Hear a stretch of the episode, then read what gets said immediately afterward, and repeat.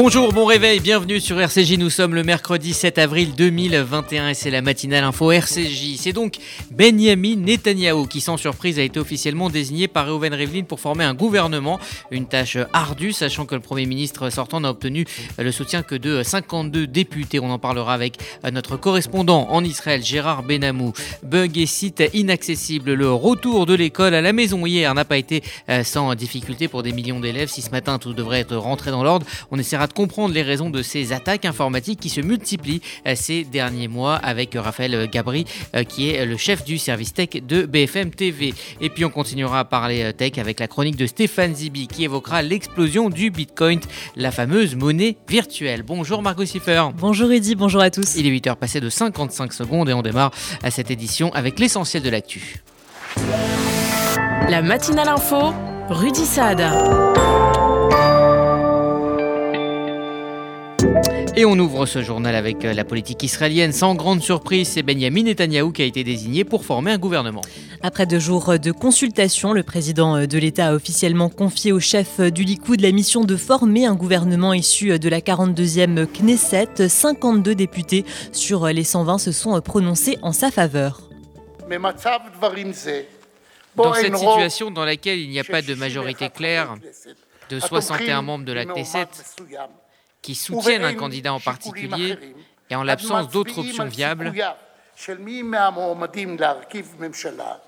j'ai pris la décision en accord avec les recommandations reçues de confier la formation d'un gouvernement à Benjamin Netanyahou.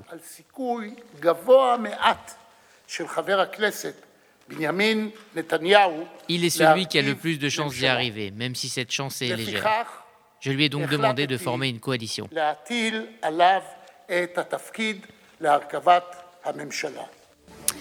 Benjamin Netanyahou a promis de former un gouvernement uni par sa politique et son action. De son côté, le chef du parti Yamina a déclaré qu'Israël avait besoin d'une coalition de droite stable. Naftali Bennett ne s'était pour rappel engagé ni pour le Premier ministre sortant ni pour le bloc des partis cherchant à l'évincer. Et on en reparlera dans le détail avec Gérard Benamou. Le premier vol en provenance d'Abu Dhabi a atterri hier à l'aéroport Ben Gourion de Tel Aviv.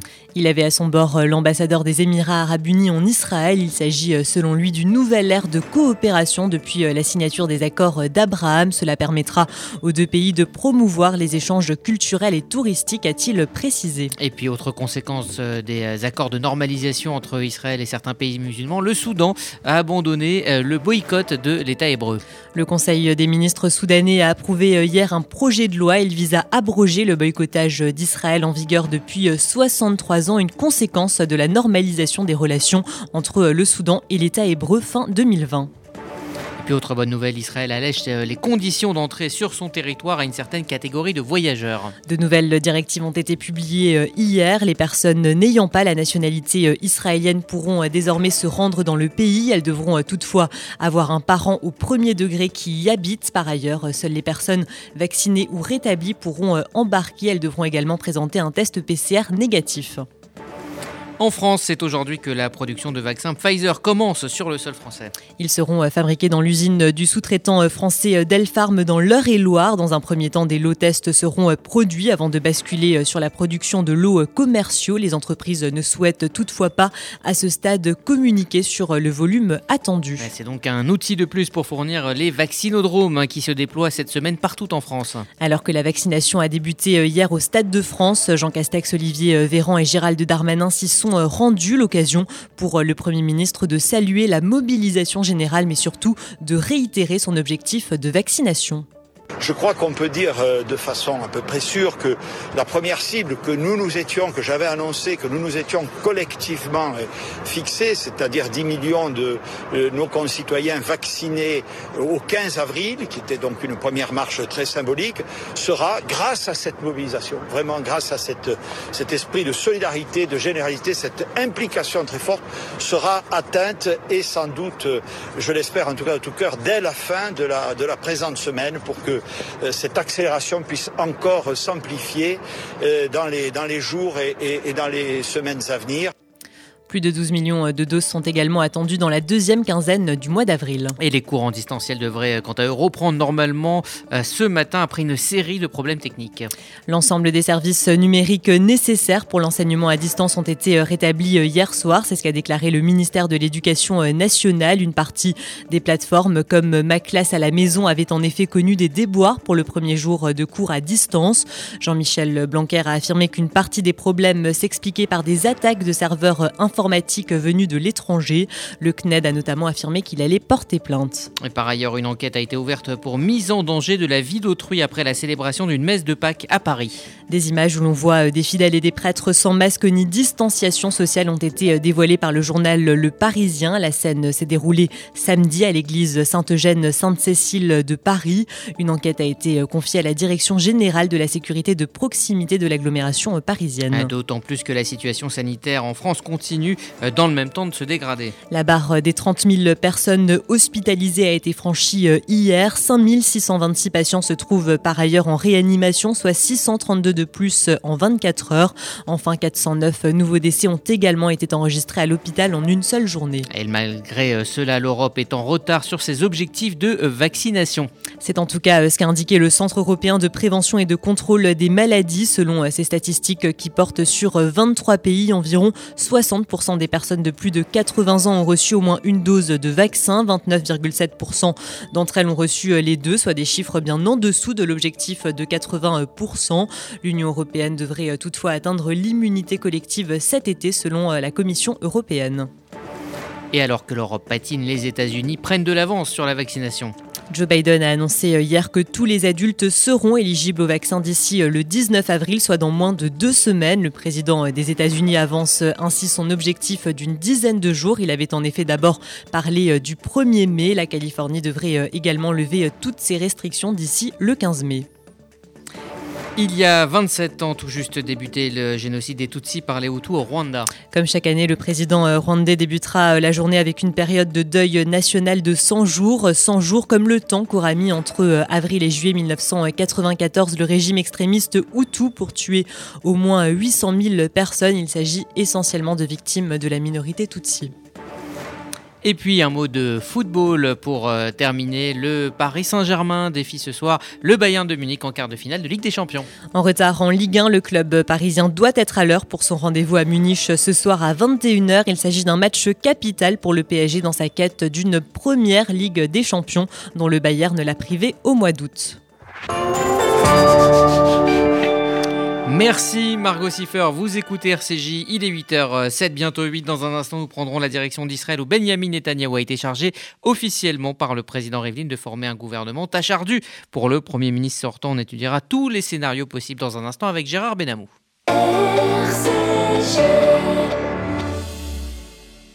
Il y a des salles de bain qui font vraiment rêver. Bain et déco. Il y a des cuisines où l'on se prendrait volontiers pour un chef étoilé. Bain et déco. Et si c'était le moment de changer? Nos architectes et artisans qualifiés Bain et déco conçoivent et réalisent votre projet de A à Z.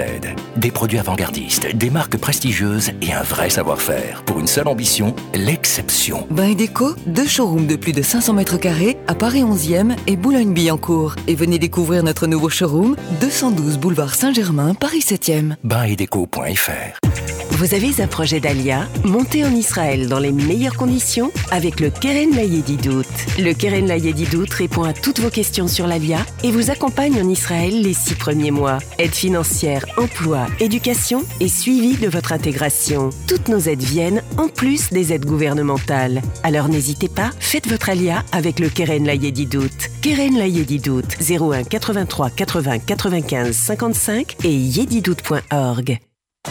Vous déménagez en Israël? Vous démarrez une nouvelle vie? Vous venez d'acheter une maison de vacances? F D I, France Déménagement Israël, le seul déménageur présent en France et en Israël. F D I prend tout en charge, de l'emballage en France jusqu'au montage de vos meubles en Israël. F D I, le sérieux, l'expérience de plusieurs milliers de déménagements vers Israël. F D I, depuis dix ans à votre service. F D I, zéro un quarante-neuf quarante-trois zéro zéro vingt. zéro un quarante-neuf quarante-trois zéro zéro vingt. Dimanche onze avril à onze heures, émission La vie d'artiste, Laurent Sexic reçoit Jean-Christophe Ruffin pour son livre La princesse au petit moi, paru chez Flammarion sur R C J. R C J. C'est sans grande conviction ni espoir de voir la situation se débloquer que le président de l'État d'Israël, Reuven Rivlin, a désigné Benjamin Netanyahou pour former un gouvernement. Bonjour Gérard Benamou.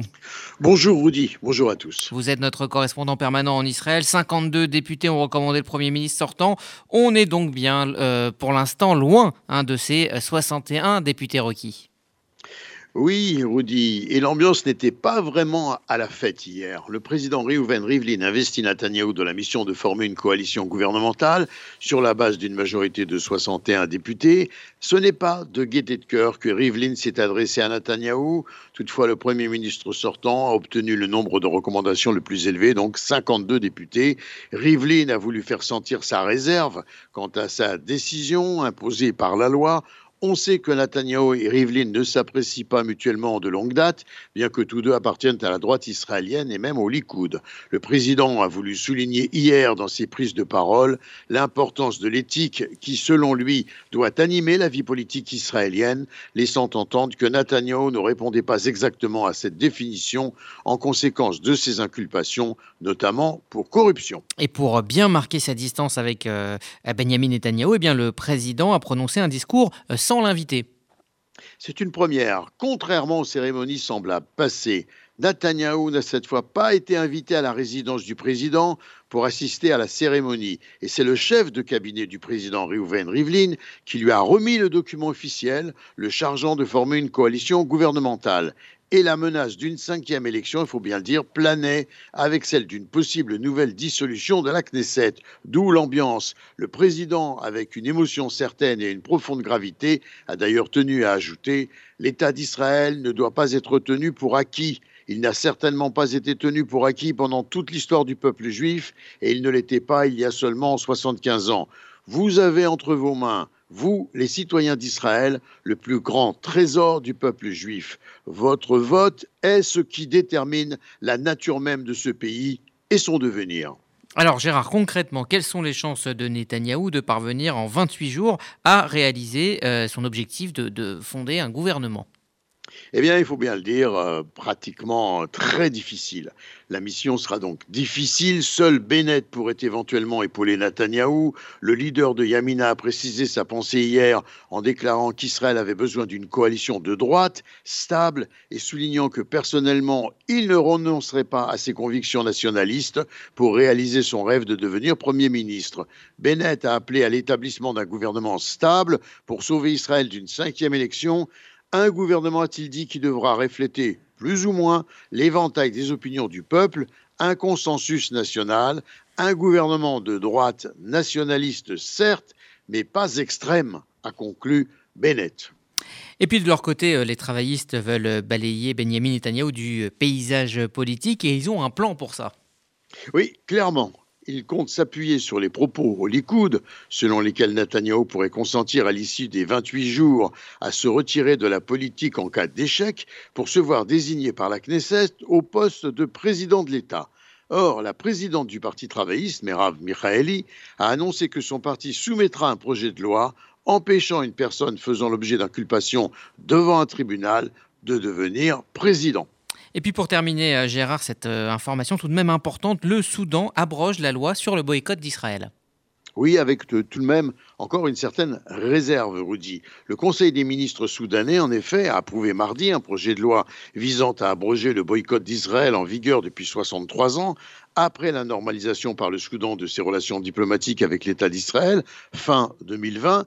Mais l'accord avec Israël doit être encore ratifié par le pouvoir législatif avant d'entrer en vigueur.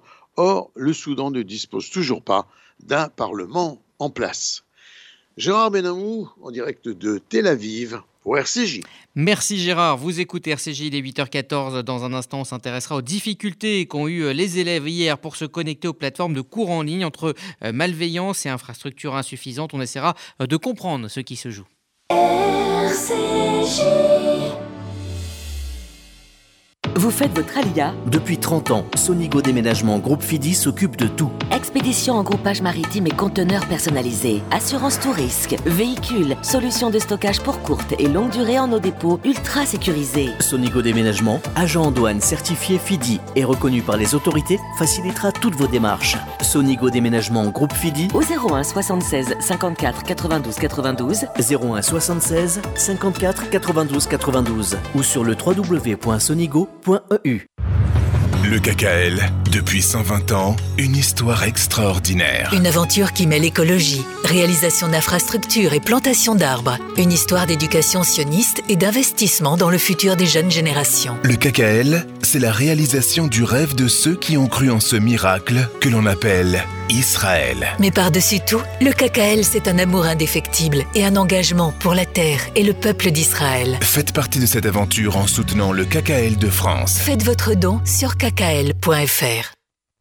Depuis mille neuf cent cinquante, le Fonds social juif unifié combat la pauvreté et l'exclusion et met des actions essentielles au service de la solidarité. Grâce à vos legs, donations et assurances vie, vous permettez au F S J U d'agir. Je m'appelle Daniel, j'ai soixante-quatre ans, je soutiens le F S J U depuis longtemps, mais je ne savais pas que je pouvais faire aussi un testament en sa faveur. J'ai décidé de passer le cap et laisser une partie de mon héritage au F S J U.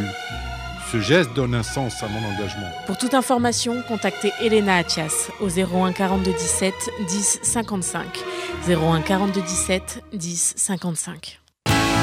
Faites-vous connaître, faites-vous entendre, offrez une vraie visibilité à votre entreprise, votre association, votre projet.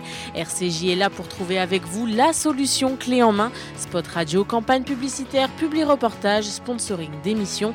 Nous serons à vos côtés pour élaborer ensemble la meilleure des stratégies pour vous faire connaître. Appelez notre régie publicitaire au zéro six zéro trois quarante-sept quatre-vingt-dix-huit trente-six. Dimanche onze avril à douze heures, émission Ménorah. Richard Rodier reçoit le guide israélien et archéologue David Onona sur R C J. R C J. Pour le premier jour d'école à la maison, les plateformes numériques d'enseignement à distance ont subi plusieurs problèmes techniques hier, empêchant professeurs, parents et enfants de travailler. Une situation que l'on avait déjà connue lors du premier confinement. Les explications d'Églantine Delalleux. Bis repetita, qui dit retour de l'école à la maison, dit aussi retour des bugs informatiques. Les plateformes numériques mises en place pour l'enseignement à distance ont été victimes d'attaques informatiques et de bugs liés à des serveurs défaillants. Sur les réseaux sociaux, plusieurs internautes se sont inquiétés de ces pannes qui ont touché des espaces numériques de travail, des logiciels de gestion de vie scolaire comme Pronote ou encore des outils de visioconférence, des problèmes informatiques déjà rencontrés lors du premier confinement et qui avaient été résolu au bout de quelques jours. Une première journée donc compliquée pour les enfants, les parents et les professeurs. Selon le ministre de l'Éducation, une partie des problèmes de connexion s'expliquerait par des attaques des serveurs venus de l'étranger. Ce serait en tout cas le cas pour la plateforme du C N E D, le Centre national d'enseignement à distance.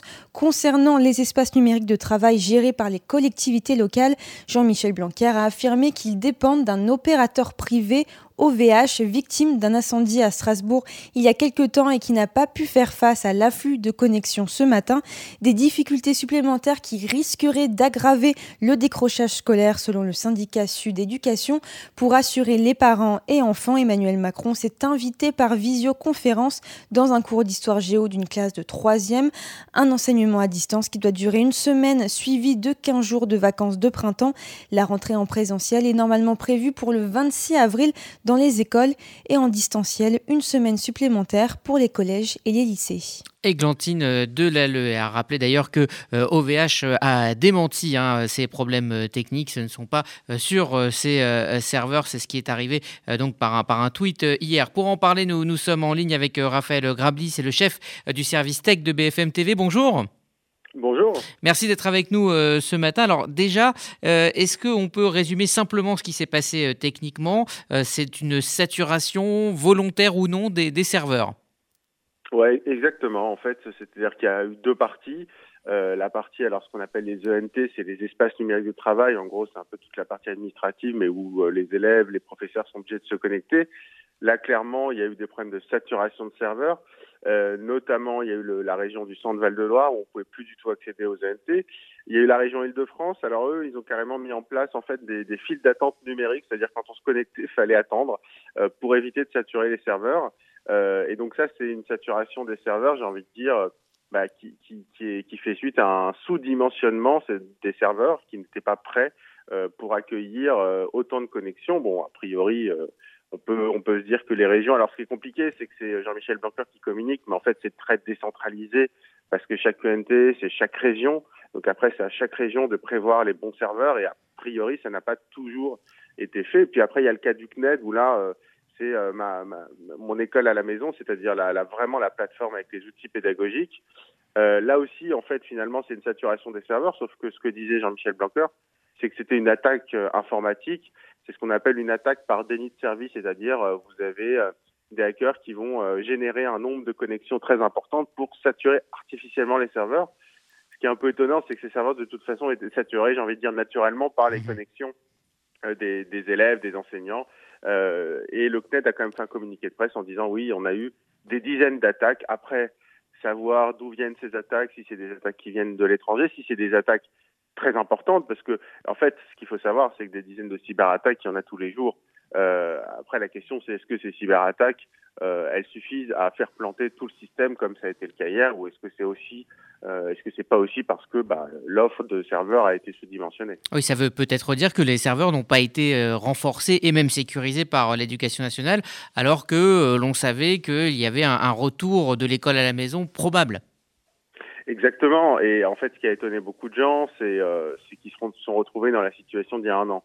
Et euh, c'est vrai que beaucoup se sont dit, bah, je ne comprends pas quand même. Là, là on, autant le premier confinement, on connaissait rien. Enfin, je veux dire, les outils, on les a pris un peu rapidement. Là, euh, il y avait une habitude qui s'était installée. Ils ne pensaient pas, re, voilà, revivre les, les, les mêmes problèmes euh, d'accès aux services. Euh, après, ce qui est compliqué, c'est que dans certains cas, c'est tout un dispositif à activer euh, pour quelques jours finalement, hein, pour euh, pour une semaine, parce qu'après on passe on passe aux vacances. Mmh. Donc, euh, je suppose qu'au niveau des régions, on s'est dit est-ce qu'il faut réinvestir autant d'argent pour reprendre une offre de serveurs, parce que derrière, évidemment, bah, faut payer des prestataires pour pour cinq jours. Euh, après, est-ce qu'ils ont est-ce qu'ils ont bien pris conscience aussi du nombre euh, de, de, de, d'élèves qui allaient se connecter en même temps, peut-être que ça a été mal évalué, mais c'est vrai qu'en tout cas du côté des même des enseignants, hein, euh, ils disent euh, c'est, c'est quand même une incompréhension assez importante, ils disent bah mmh. on pouvait quand même prévoir, on est on n'est pas dans la situation de l'année dernière et pourquoi est-ce qu'on se retrouve à nouveau avec des problèmes et résultat ils, et en fait ils utilisent euh, des, des outils euh, privés. Alors, on, on, voit, on voit des enseignants qui vont sur WhatsApp ou sur Discord, par exemple. Plus globalement, euh, pour conclure, les, les, les actes de malveillance informatique se sont multipliés. Il y a quelques mois, des hôpitaux ont été mis à l'arrêt à cause de, de piratage. Il y a quelques jours, ce sont des informations Facebook de vingt millions de Français qui ont fuité. Mmh. Est-ce que, globalement, vous pensez qu'on on minimise le danger qui nous guette ?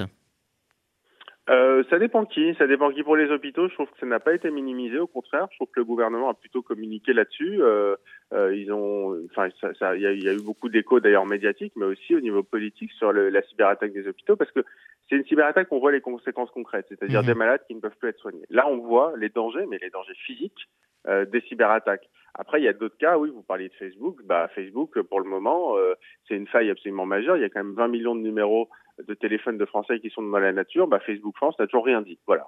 Donc, c'est, c'est assez étonnant. Euh, donc, oui, euh, ça dépend de qui on regarde, mais dans certains cas, les, les, les failles sont minimisées. Mais dans d'autres, quand on voit les conséquences concrètes, comme à l'hôpital, là, par contre, on en parle et c'est important parce qu'il faut comprendre que euh, la, les attaques informatiques, ça peut coûter cher. Et euh, ça peut, dans les cas extrêmes, coûter des vies, effectivement. Merci, Raphaël Grabli. Je rappelle que vous êtes le chef du service tech de B F M T V. Merci d'avoir Merci pris le temps de répondre à nos questions ce matin. On continue d'ailleurs de parler tech avec la chronique geek du mercredi de Stéphane Zibi. Il nous parle aujourd'hui du Bitcoin.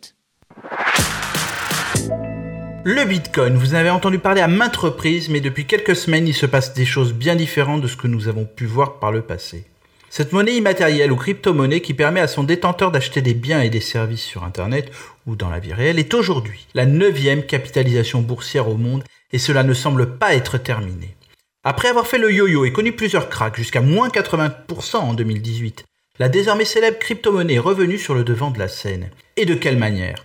Depuis mars deux mille vingt, elle n'a cessé de progresser et a pulvérisé son record de deux mille dix-sept qui était de dix-neuf mille six cent soixante dollars. En effet, il a fallu attendre quand même six ans au Bitcoin pour atteindre les dix mille dollars, trois ans pour passer de dix mille à vingt mille et seulement quinze jours pour atteindre les trente mille. Et moins d'un mois plus tard, le Bitcoin a dépassé les cinquante mille dollars. Vous le voyez, les cent mille dollars sont donc pour bientôt. Certains comme Olivier Ezrati, un consultant bien connu de la sphère numérique, le premier avril dernier a sorti un livre blanc de plus de huit cents pages sur le Bitcoin. Et preuve du scepticisme au-delà que nous soyons le premier avril, ce livre blanc a été composé de huit cents pages blanches. Alors on a vu par le passé une augmentation folle du Bitcoin et des autres crypto-monnaies, puis une grosse baisse. Pourquoi aujourd'hui les choses évolueraient différemment ? Eh bien, en décembre, la banque Citi, par exemple, a recommandé de vendre des actions de MicroStrategy à cause de, Dixit, ses achats agressifs de Bitcoin. Quand une banque conseille de vendre une action en général, celle-ci baisse ou stagne au mieux. En décembre, les actions de MicroStrategy valaient trois cents dollars. Aujourd'hui, elles en valent mille cent cinquante. Tesla a aussi investi dans le Bitcoin en plaçant huit pour cent de sa trésorerie, soit un virgule cinq milliard de dollars. Mais l'exemple le plus frappant est la ville de Miami, qui pourrait investir, elle aussi, une partie de sa trésorerie dans le Bitcoin et va proposer en même temps à ses employés d'être payés dans cette crypto-monnaie. En étant payé en Bitcoin, vous pouvez avoir votre salaire augmenté de vingt pour cent si le Bitcoin a augmenté de vingt pour cent, rien qu'avec la volatilité des cours. La proposition de la mairie de Miami, sécurisant les salaires à une valeur en dollars planchers, risque donc de trouver beaucoup d'amateurs. Vous voyez, peu à peu, le Bitcoin devient une sorte de valeur refuge, comme une forme d'or numérique. Nous assistons à une véritable démocratisation. Enfin, pour certains, puisque le Bitcoin dépend d'un réseau décentralisé, ne pourra jamais être influencé par une politique monétaire quelconque de la même manière que l'euro ou le dollar, c'est de l'investissement parfait pour se prémunir de l'inflation et des conséquences de la crise sanitaire qui sera financière encore de nombreuses années. La bulle Internet a explosé en deux mille. Quatre ans plus tard, Google rejoignait Wall Street à quarante-neuf dollars l'action. Elle en vaut plus de deux mille aujourd'hui.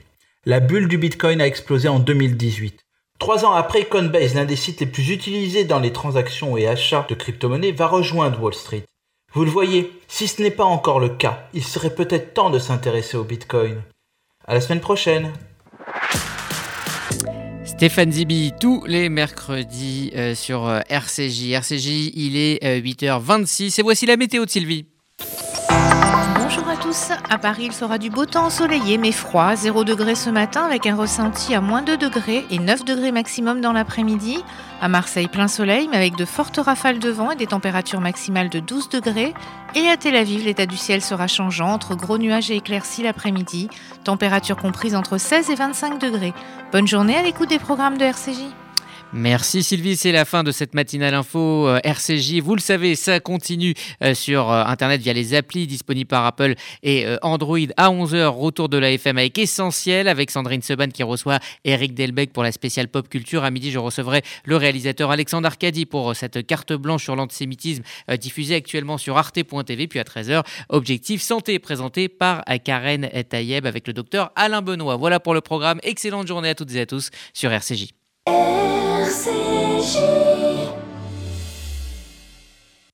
Vous avez un projet d'Alia? Montez en Israël dans les meilleures conditions avec le Keren HaYedidout. Le Keren HaYedidout répond à toutes vos questions sur l'Alia et vous accompagne en Israël les six premiers mois. Aide financière, emploi, éducation et suivi de votre intégration. Toutes nos aides viennent en plus des aides gouvernementales. Alors n'hésitez pas, faites votre Alia avec le Keren HaYedidout. Keren HaYedidout, zéro un quatre-vingt-trois quatre-vingts quatre-vingt-quinze cinquante-cinq et yedidout point org. Quand votre don permet à un enfant qui n'a jamais vu la mer d'y passer une semaine de rêve. Quand il aide un homme différent à oublier sa différence. Quand il ouvre un appartement à une famille dans l'impasse.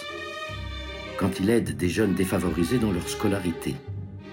Quand votre don peut faire cela, alors votre cœur a eu raison. Fonds social juif unifié, votre cœur a toujours raison. Votre don, faites-le maintenant sur don point f s j u point org. Dimanche onze avril à treize heures, émission Pile Poule, Marc Velinsky reçoit la biologiste française Evelyne Heyer pour son livre L'Odyssée des gènes, paru aux éditions Flammarion sur R C J. R C J. R C J, rendez-vous à onze heures.